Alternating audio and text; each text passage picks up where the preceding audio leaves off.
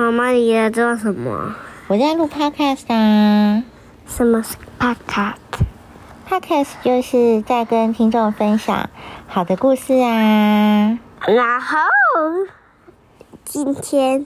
为什么要在家里录啊？星期六。那为什么妈妈现在在家里录？新冠肺炎。哦，那我们是不是希望新冠肺炎赶快走掉呢？对。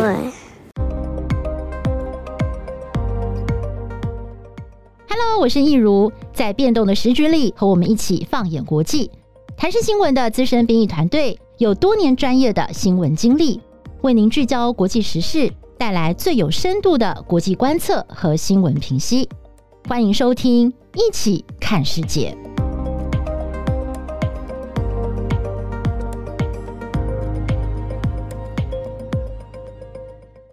Hello， 大家好，我是易如，欢迎收听《一起看世界》Podcast。想问问大家哦，最近都还好吗？其实我们的生活都受到了很大的改变哦。那么其实过去我们在说疫情肆虐的时候，我们好像活在一个平行时空嘛。可是这次台湾爆发本土疫情，我们好像也瞬间被移动到另外一个平行时空哦。所以我很多朋友这个礼拜都还在适应上班的节奏啊，或者是家里头的小朋友可能就是上班的时候也跑来跑去，然后有时候例如像我在工作的时候啊，就是儿子也会跑来捣蛋这样子，然后还有就是每天呢，即便没有进公司的时候，也是要每天盯着电视滑手机，然后很焦虑的在搜寻各种最新的消息，看看说这个疫情的进度、确诊数字，然后还要来比对一下说，自己的这个足迹跟确诊者的足迹到底有没有重复哦。还有呢，就是要上网去追很多的生活用品啊、买菜，还有网购的东西，其实买来。可能就是摆在门口吧，也不敢马上搬进家门口，还要再消毒一下，拿这个酒精喷一喷。所以其实大家最近真的可能焦虑度都破表了这样子。那我们一起看世界也因为最近避免群聚录音嘛，也会做一些调整。那可能就是说我跟几个编译伙伴们用小单元的方式来分享。那我今天呢，就是想跟大家聊点比较特别的，跟国际局势乍听之下会觉得好像不是什么特别的事情，但其实非常有关。因为我觉得现在的国际局势的主旋律，其实就是我们每一个人类要如何来面对新冠病毒的挑战，还有呢，就是在这个疫情的肆虐之下，我们到底每一个人可以做些什么事情来自处。那其实很多听众有听过我分享过，就是我4年前呢，就是生完小孩的时候，曾经有一段时间有过这个蛮严重的产后忧郁症。那与其说那个是忧郁症啊，其实更精确的来讲就是恐慌症。我那时候到底在害怕什么？其实就是细菌跟病毒。那我非常害怕说呢，这个细菌跟病毒会伤害到我的宝宝，所以那阵子呢，我每天过的生活节奏呢，其实就是跟我们现在所经历到的几乎是完全一样的，就是我完全不敢出门就是很怕说出门在外会碰到一些细菌啊、病毒，所以我就是完全把自己处在一个隔离的状态。那后来我状况比较好，又可以出门了，然后呢，我那时候给自己的目标就是我要练习每天到百货公司去买一杯我最喜欢的抹茶拿铁嘛，因为这样子就有动力以后会想要出门啊，因为非常喜欢抹茶。可是我那时候非常害怕说呢，店员在调配抹茶的时候，他手会摸到那个杯口嘛、杯缘，所以我每次都会拜托他们说，如果不小心手有接触到的话，可不可以再帮我换一个新的杯子？那他们人也都很好，都知道我的状况，所以有一个那个时候店里面的女孩，她每天看到我都来买，而且她每天看到我的眼神都是露出非常惊恐的表情因为她大概也没有多问，但她知道我可能是很害怕这样，但她非常贴心就会帮我注意。那有时候人很多啊，排队的人很多，那我根本就不敢站在那边排队嘛，因为那时候根本就没有什么社交距离这样。那她远远的看到我躲在旁边不敢来排队啊，她就会默默直接帮我做好一杯抹茶拿铁，然后就帮我拿过来，然后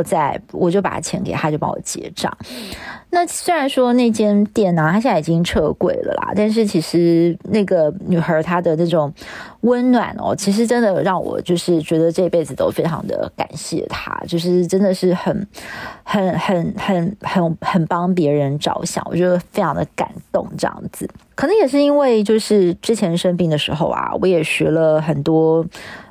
怎么讲呢，就是自己救自己的方法吧，怎么样想办法让自己的情绪可以调整，怎么样来让自己平静下来。所以我想在这个大家都很焦虑的时刻，我可以稍微跟大家分享一下，就是当时有一些对我蛮有帮助的书单，那我也希望说就是或许对大家也多少可以有一些些的帮忙这样。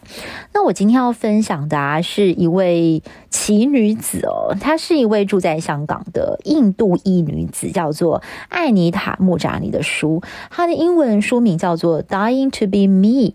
中文翻译叫做死过一次才学会爱。那这本书呢，是在全世界当时引起了很大的回响，那她的 YouTube 的这个上面的演讲呢，其实也有就是非常多人去点阅，因为她谈的这个主题呢，其实是我们每个人都会很好奇的濒死经验。因为呢我们有生就有死嘛，生老病死是人生必经的过程，但是呢我们好像都蛮忌讳去讨论这个人如何变老，然后如何面对到生病，然后甚至是面对到死亡。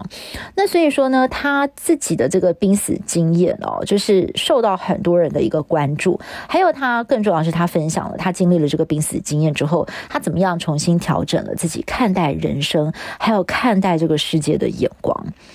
那我先来讲一下他的遭遇好了。这个艾妮塔呢，她是在2002年的时候被医生诊断说她罹患了癌症。接下来的4年呢，她是寻遍了各种方法治疗，包括了西医、中医，还有印度的阿育吠陀疗法。但是她的病情持续的恶化，到了2006年的2月2号，她因为严重的器官衰竭就紧急入院。当时呢，就被医生宣布说她大概只剩下几个小时可以活了。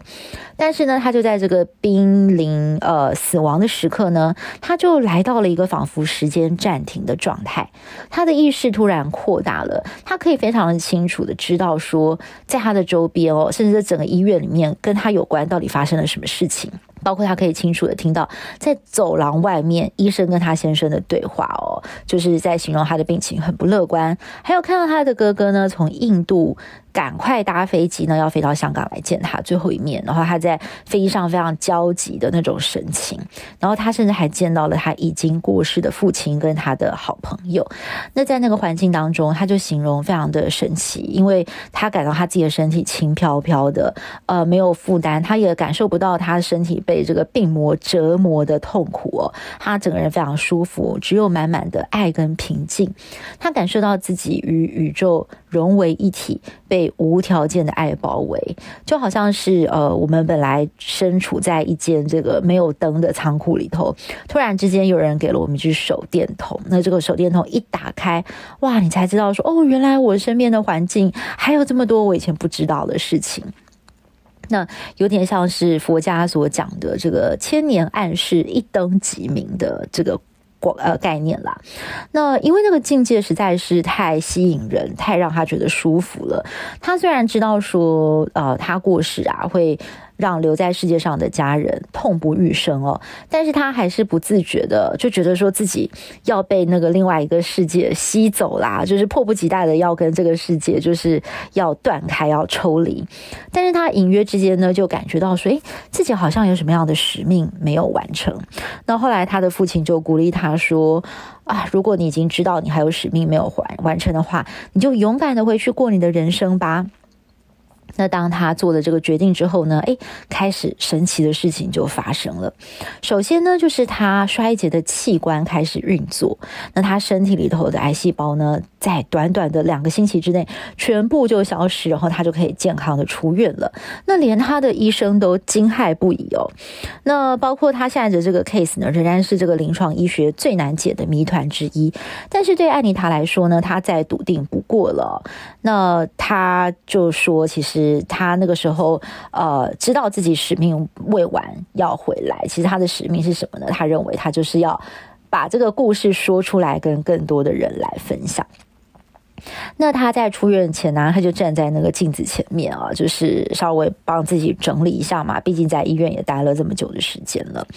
那他就仔细的盯着镜中的自己哦，看着那个被病魔折磨到剩下皮包骨的身形，他也不禁潸然泪下。他说呢，他哭不是觉得他自己好可怜哦，怎么会变成这个样子，变得就是好像看起来没有像以前那么漂亮啊，不是这样子的。他哭是因为他很想问自己，我到底过去做了什么样的事情在折磨自己啊，让自己承受了这么多的痛苦跟哀伤。所以从那一刻开始呢，他就承诺说要好好的来疼爱自己。那说到这儿，或许您一定很好奇，那艾妮塔之前到底又做了什么事情让她觉得自己没有好好的来爱自己呢？艾妮塔呢，她是一个在香港长大的印度人。香港是当时是一个华人社会，但是她是非常高度西方城市，就是它是受到英国殖民的影响嘛，西方的文化非常的盛行，所以呢，他一个印度裔的背景呢，光是他的长相跟他的肤色，就让他在当地的学校里面显得格格不入了。那他小时候呢，也曾经受到同学的霸凌。那后来呢，他的前半生其实都夹在印度文化跟现代西方文化的冲突之间，不知所措。那他一直想要去讨好别人，就是我不要让别人不喜欢我，他想尽办法要让别人喜欢他。那还有呢，他长大之后呢，他的家人哦就把他安排相亲结婚，要嫁给印度人。那也希望他可以当一个好太太啊，好妈妈，在家里头相夫教子。可是基本上呢，这不是他的人生想要的哦。他的人生其实想要的是，他希望保有自己的工作，能够游历世界。所以后来他终于是鼓起勇气上演逃婚记啊，就是他就毁掉了这个婚约。那虽然呢，他得到了妈妈还有家人的支持，但是呢，他却让呢就是其他的亲戚非常的失望，而且他在香港的印度圈里头几乎就抬不起头来啦。但是呢，历经了这次的濒死经验之后，他才发现说，他自己的一生都在讨好别人，都在期待自己能够满足社会的眼光，害怕别人失望，害怕别人生气。但是呢，他顾到了所有的人，结果就是他没有照顾到自己。OK， 那所以他最后的结论就是说，恐惧跟压抑自己哦，就使他本来的能量就是萎缩了，那么也是他自己生病的原因。当然他也有强调啊，说每个人呢会生病的原因是不一样的，他只是就他自己的个案还有他所领悟到的经验去分享。那重点是当他痊愈之后，他就开始学习要好好的照顾自己的情绪，像是有负面的情绪出现的时候，就不要去压抑它，假装它不存在，而是允许自己有这样子的情绪存在，好好的去陪伴它，听听它到底要说什么。那么当我们不再抗拒的时候，其实负面情绪觉得自己被接纳了，它也会慢慢的离开。那在另外一个世界，他其实也领悟到了，其实我们每一个人都是无条件的爱，而且万事万物其实都是相连的，就像是一条美丽的织锦织在一起，互相影响。只是我们现在所处的世界里呢，到处都是二元对立的游戏规则，所以人与人之间呢，有很多的批判啊、纷争、对立跟恐惧。所以艾妮塔她也慢慢的体悟到哦，就是当她自己的内心呢，是处在一个很平静、比较信任生命、没有冲突，而且是充满爱跟感恩的情绪的时候呢，这股能量自然而然的就会散发出来，改变它外在的环境。那么也就是我们常常讲的境随心转。那其实这本书里面还提到了很多这个很深入的观念啦，但是对我自己而言，我觉得最受用的就是像我刚刚分享的，我们要好好的来爱自己。那所谓的爱自己是什么？不是说我们要花很多的钱给自己买好的东西，让自己去享受啊，吃个大餐，慰劳自己，或者做一个很厉害的按摩 SPA 等等。其实爱自己对我来说，是真正去倾听自己内在的声音，了解自己的极限。那如果发现说自己受到委屈了，也不要去压抑哦，那么要有智慧，好好的去跟对方去沟通，非常温和坚定的来表达自己的想法跟心声。那爱自己还有一个很重要的，就是要停止自责。如果我们一直骂自己的话，其实我们也会用这种非常严厉的态度去对待我们身边的人。那其实我在4年前哦，就是生病的时候，就是知道自己有恐慌症，我也是用非常嫌恶的态度去骂自己，说哦你好糟糕，就是因为你不够坚强啊，你才会生病。但后来我发现哦，这根本就是火上加油哦，这是行不通的，那只是会离痊愈越来越远。那直到说我愿意接受自己的恐慌症，停止自责自己，整个事情就开始有明显的好转。所以当这次疫情又来了，我就跟自己说，我会害怕也很正常哦，那我如果又开始恐慌也是没有关系的，因为我会好好的来照顾自己跟陪伴自己。那现在要做的事情呢，就是把防护工作做好，那但是我们也要信任就是生命啊会来照顾我们。那么虽然说我没有像艾妮塔这么厉害啊，就突然痊愈了这样，那至少我现在愿意接受自己的害怕，那么就可以找到方式让自己跟恐惧来相处。那如果大家对这本书有兴趣啊，就是也可以建议大家找来看看。那么疫情期间在家里其实可以做一些开心的事情，例如说找自己喜欢的电影啊、电视剧来追剧啊，或者是